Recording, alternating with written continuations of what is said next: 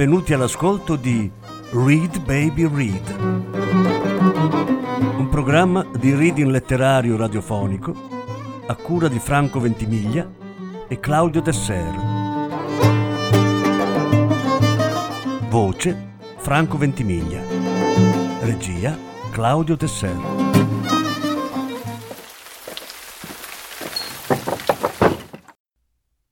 Derek Raymond Incubo di strada. Quindicesima parte.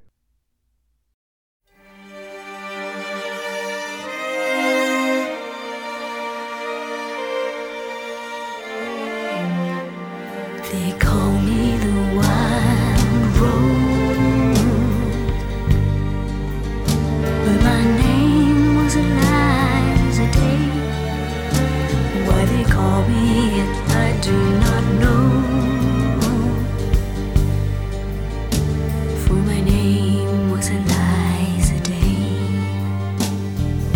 first day I saw her, I knew she was the one. She stared in my eyes and smiled. For her lips were the color of the roses that grew down the river, all bloody and wild.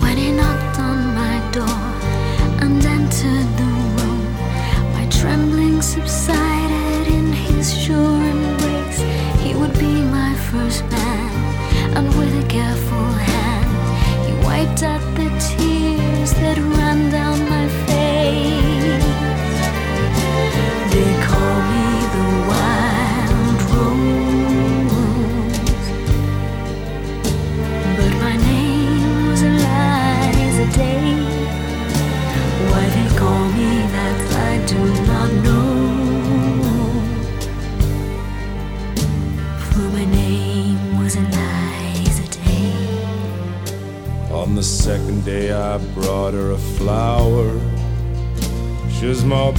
beautiful than any woman I've seen. I said, Do you know where the wild roses grow?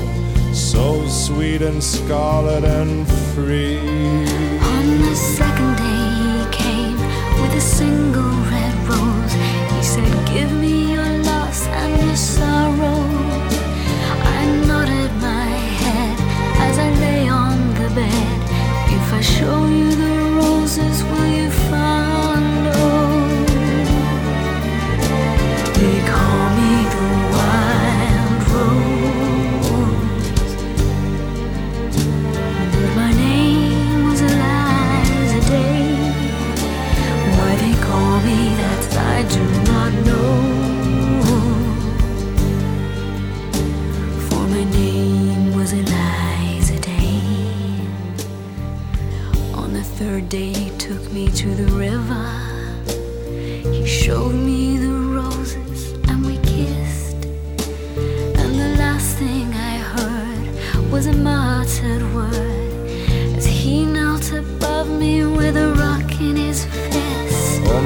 last day I took her where the wild roses grow.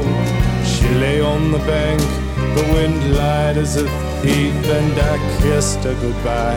Said all beauty must die. And I leant down and planted a rose between her teeth. They call me the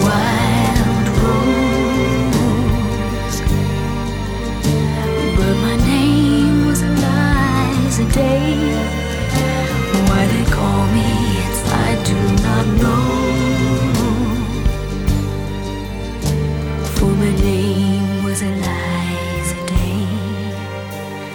My name was Eliza Day. For my name was Eliza Day.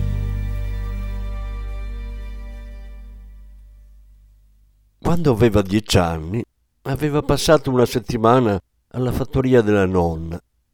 Mentre i genitori e la nonna erano nei campi, lui era stato preso dalla sete di avventure e così era rientrato in casa. Dopo aver attraversato il labirinto di stanze, si era trovato di fronte a una porta in legno massiccio. Era rimasto lì a osservarla per un momento Poi aveva afferrato il pomello, l'aveva girato e aveva aperto la porta. La stanza era buia, anche se le serrande erano alzate e fuori splendeva il sole di luglio. Lì dentro era davvero freddo e lo colpirono l'odore di abbandono e le ragnatele che avevano ricoperto di arabeschi le fotografie appese alle pareti. Chiuse la porta dietro di sé e rabbrividì, non per la paura, ma per lo sbalzo di temperatura. Osservò le fotografie, vecchie immagini sfocate, con tutta l'attenzione di un bambino di dieci anni. Anche se non era abbastanza grande per capire cosa stava guardando, quelle immagini si impressero nella sua memoria. C'erano quattro fotografie, tutte di uomini. Avevano lo sguardo spento e si capiva che erano morti ben prima di entrare in una bara. Erano uomini di un'altra epoca, lo si notava dal loro abbigliamento, ormai passato di moda da parecchio tempo. Erano lavoratori, vestiti a festa per qualche occasione, con gli abiti della domenica ma nei loro occhi c'era un'espressione che lo turbò. Non sembravano essere di fronte a una macchina fotografica, ma al loro destino.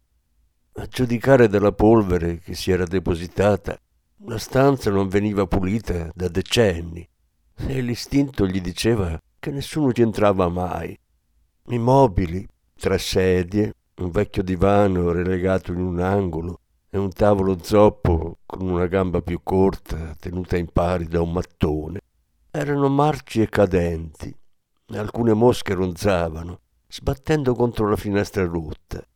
Era più buio di quello che avrebbe dovuto essere alle quattro di un pomeriggio d'estate. Quell'atmosfera metteva i brividi anche agli insetti. Era un'oscurità che si intrufolava dentro. Poi la porta si aprì cigolando e comparve la nonna che urlò Che cosa stai facendo qui? Vattene subito, mollandogli un ceffone. A lui scoppiò in lacrime, non tanto per lo schiaffo, quanto perché lei lo aveva improvvisamente riportato al mondo esterno. Perché non dovevo andare in quella stanza? chiese più tardi alla madre. Perché porta sfortuna, sussurrò lei. Nessuno entra mai lì dentro, è la stanza dei morti. Hai visto le foto? Sì, chi erano quegli uomini? I fratelli della nonna. Tre di loro si impiccarono senza nessuna ragione. L'altro fu fucilato per aver disertato durante la battaglia di Chemin de Dam.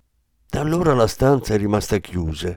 Si erano impiccati lì dentro e la loro morte era disonorevole per la famiglia.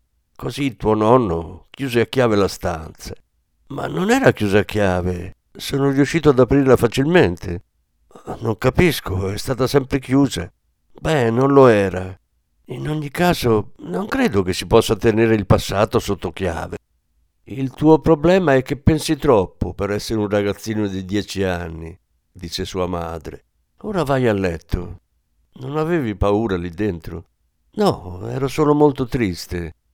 Non so cosa diventerai da grande, ma essere entrato in quella stanza non ti porterà certo fortuna. Non sapeva perché gli fosse tornato in mente proprio ora, mentre camminava sotto la pioggia insistente di Boulevard de Sebastopol, ma il ricordo era chiaro e limpido. Non so cosa farai da grande, aveva detto sua madre. Beh, adesso lo sapeva. Nel corso della sua vita aveva avuto a che fare così tante volte con la paura da non ricordarne più il vero sapore. Provava solo dolore e senso di perdita. Perché? si chiese a voce alta. Non c'è un perché, se non c'è un perché, non c'è neanche un come. Questi pensieri non gli avrebbero portato niente di buono. Non voleva rinunciare alla speranza proprio adesso, non dopo aver sentito la voce di Elenia, non dopo aver visto la sua mano sullo schienale della poltrona, le dita affusolate e pallide, che tanto spesso l'avevano accarezzato e che conosceva così bene. Lei aveva iniziato a conoscere il mondo tramite la depravazione del padre. Era stata sballottata qua e là con la sua valigia malconcia e infine era stata costretta a piegarsi alla strada. subendo l'orrore che Tania gli aveva appena raccontato. Ma l'innocenza era sepolta, non perduta. Era stata riportata alla luce quando aveva incontrato Kleber. A questi pensieri il suo viso si riempì di lacrime. Camminava a occhi bassi, perché nessun passante potesse vederlo. Vi troverò, maledetti bastardi, imprecava. Fintanto che vivrò, dovessi impiegarci cinque minuti o cinquant'anni, non smetterò di cercarvi. Un massacro è un massacro e voi dovete pagare. Non mi fermerò mai. Le ciel est bas, morne, insipide, et rien ne brille au firmament. Sur le boulevard d'un pas rapide, les gens passent indifférents. Et moi je vais la tête vide, tremblant de froid, les membres lourds, courbant le dos, le front livide. Et mon cœur frappe à grands coups sourds. Je suis dans la dèche, je n'en peux plus. Je voudrais dormir, j'ai même plus de crèche. J'ai le cœur tout vide, les mains toutes rêches. Je suis dans la dèche, je n'en peux plus.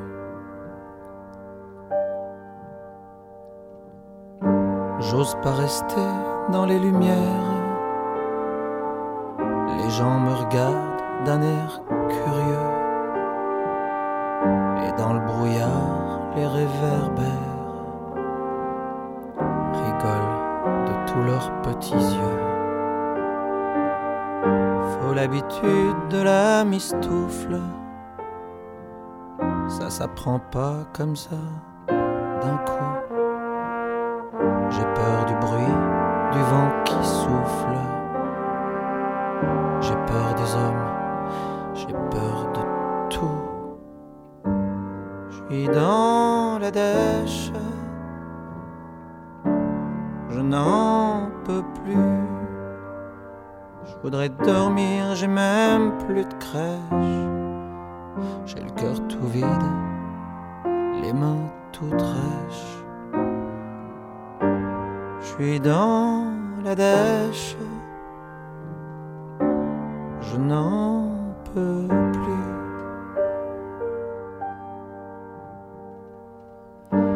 Un peu, les jambes lourdes.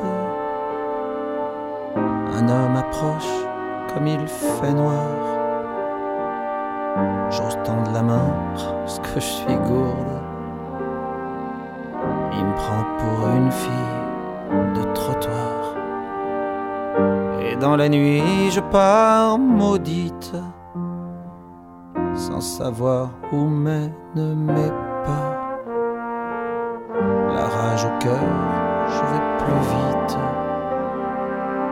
Tiens l'eau qui coule là, tout en bas.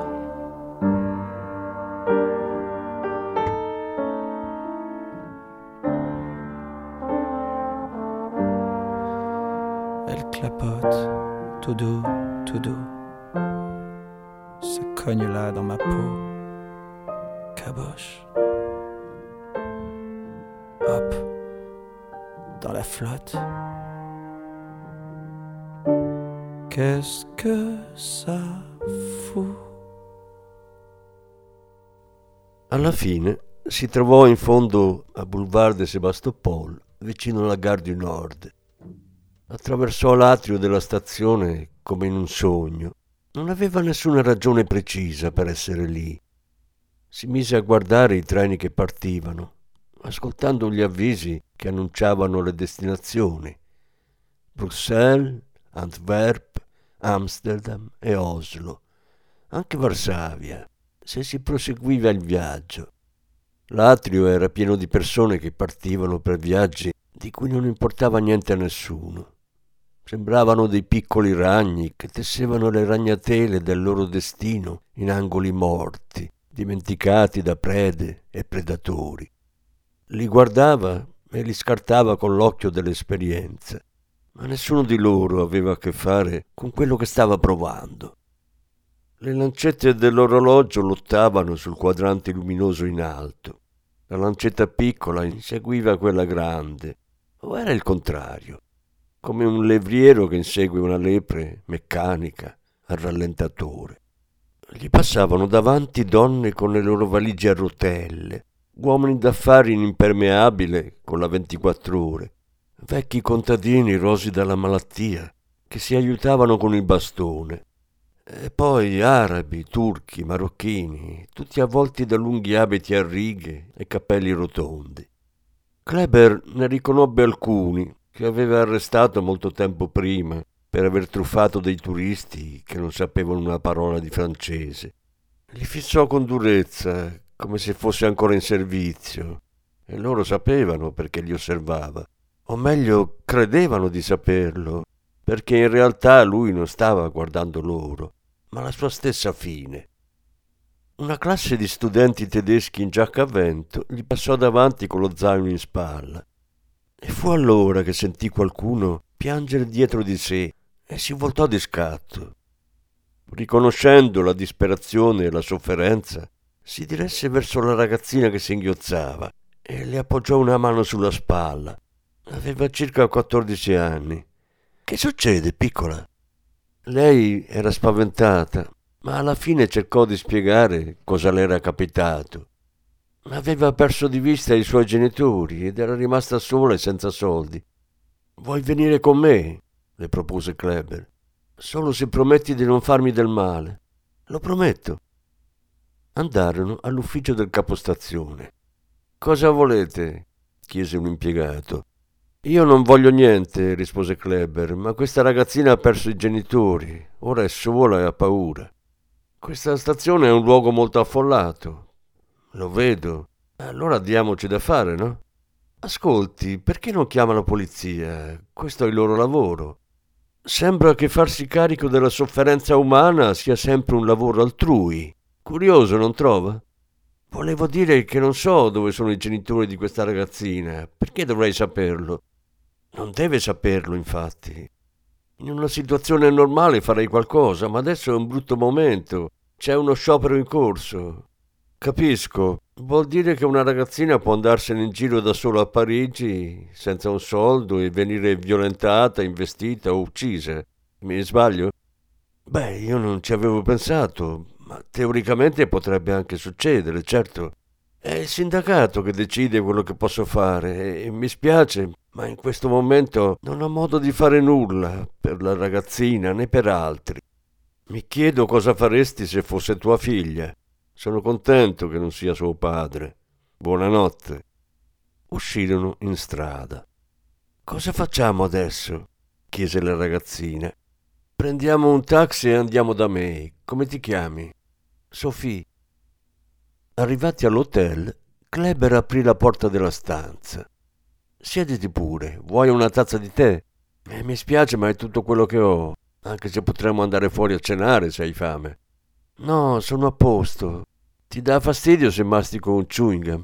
Ah, certo che no, ma non credo che vada d'accordo con il tè. No, stanno benissimo assieme, rispose lei. Ti senti meglio? Sì, ma sono preoccupata per te. Sembri così triste. No, io sto bene. Non è vero. Beh, disse Kleber. Ti dirò la verità allora. Mi è successa una cosa orribile che non so cosa fare. Forse potrei aiutarti, non si sa mai. Dobbiamo prima trovare i tuoi genitori. Possono aspettare. Dopotutto loro hanno fatto aspettare me. Ora dimmi cosa ti è capitato, se te la senti. Vorrei, solo che non so da dove cominciare. Suppongo non ci sia altro modo di dirlo. Mia moglie è stata uccisa ieri mattina. E io l'amavo così tanto che adesso ho voglia di morire perché non riesco a sopportare che se ne sia andata. Sophie gli prese le mani e gliele strinse. Com'è successo? Sono un ex poliziotto e ho dato una mano a un vecchio amico della malavita. Elenia è saltata in aria a causa di una bomba che era destinata a me. Ascoltami, in qualunque luogo si trovi adesso, se sa che tu l'ami ancora, che pensi sempre a lei e non la dimenticherai mai, allora non c'è niente di cui preoccuparsi. Sei davvero una brava ragazza, ma il mio dolore non si può cancellare. Siamo stati sposati soltanto quattro anni, ma eravamo molto uniti. E allora sono sicura che il vostro amore continuerà per sempre se era un amore sincero. Grazie, grazie per le tue parole. Ma adesso parliamo di te. Perché piangevi in stazione? Per disperazione. Con i miei genitori succede sempre così, anche se ogni volta promettono che è l'ultima. Stavamo andando in vacanza in Belgio e loro si sono ubriacati, hanno litigato e mi hanno lasciato lì senza soldi e senza biglietto, neanche le chiavi di casa, altrimenti sarei potuto almeno tornare indietro. Scommetto che adesso sono sobri e sono preoccupati per te, disse Kleber. Intanto vediamo subito di cominciare a rimediare. Estrasse dei soldi dalla tasca. Ecco, non fare discussioni, prendi questi diecimila franchi. Non devo darti niente in cambio, chiese lei guardinga. Niente, mettili in tasca. Io non compro o vendo le persone. Dimmi, secondo te un tempo le persone erano più buone? Dicono di sì. E tu ci credi? Sì, molta gente ha dato la vita per salvarci. E io non me lo ricordo, sono troppo giovane. Tutti e due lo siamo. Ma delle persone hanno combattuto perché ci credevano e sono morte in modo orribile per darci la possibilità di fare questa conversazione adesso, in questa stanza. E ora ti riporto dai tuoi genitori. E se non volessi tornare? Devi. Non posso stare qui con te. No, sono in una brutta situazione e devo risolverla da solo. Non voglio coinvolgere nessuno, potrebbe essere pericoloso. Alzò la cornetta e compose il numero della sua vecchia stazione di polizia. Disse all'agente di servizio: Lo sai chi sono? Sì, disse l'altro, metti giù il telefono. Ascolta, sono con una ragazzina che ha solo 14 anni, ha perso i genitori alla Garden Nord. Lascia stare per un secondo il regolamento. L'ho trovata che piangeva girovagando per la stazione senza un soldo in tasca. Venite qui a prenderla, è in fretta. Sono all'Hotel du Bourg, in Boulevard de Sebastopol, stanza 41. Fate presto. Vi do dieci minuti di tempo. Riagganciò e si rivolse a Sophie. Stanno venendo a prenderti. Ti aiuteranno a trovare i tuoi genitori, non devi preoccuparti. Non sono preoccupata per me, ma per te. Sei molto gentile, non lo dimenticherò, ma non temere, io me la cavo sempre. Spero che ce la farai, visto quello che ti è successo. In ogni caso, non dimenticherò mai questa notte. Ci saranno sempre delle persone gentili che si prenderanno cura di te. Non ce ne sono molte. Forse no, ma ne troverai sempre qualcuna. Lei corse verso di lui e lo abbracciò. Sei fantastico. Non tutti la pensano così. Non mi importa cosa pensano gli altri, non mi è mai importato. In quel momento si sentirono dei passi per le scale e riconoscendo l'andatura da poliziotti, Kleber andò ad aprire. I due Sherlock in uniforme nuova di zecca non lo degnarono di un'occhiata, ma si diressero subito verso la ragazza con aria minacciosa, come se avesse commesso un furto o una violenza. Quello che doveva essere il più stupido, senza muovere un solo muscolo del volto, disse. Allora tesoro, che sta succedendo qui? Kleber era appoggiato al muro, con le braccia incrociate sul petto, e li guardava divertito. Il più magro dei due, quello che credeva di essere intelligente, forse perché aveva il naso più lungo, si rivolse a lei. Una certa persona che è presente in questa stanza ti ha fatto qualche tipo di proposta, ti ha molestato o picchiato? No, rispose la ragazza, mostrandogli i diecimila franchi. Questo è tutto quello che mi ha dato, controllate, sono veri. Credo che lui sia l'unico vero uomo in questa stanza, aggiunse con aria sognante. I due poliziotti impiegarono un minuto buono per incassare l'offesa e prima che potessero ribattere la ragazza disse Mi spiace solo che non sia mio padre o mio fratello. Parlo dell'uomo a cui non rivolgete neanche la parola.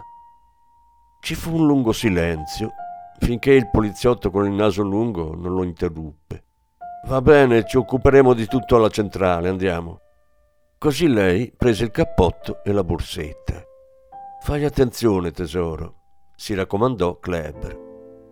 Lei, uscendo dalla stanza, gli fece un sorriso che sembrò risplendere per un'eternità e poi scomparve per sempre. La guardò mentre attraversava la strada per entrare nell'auto della polizia.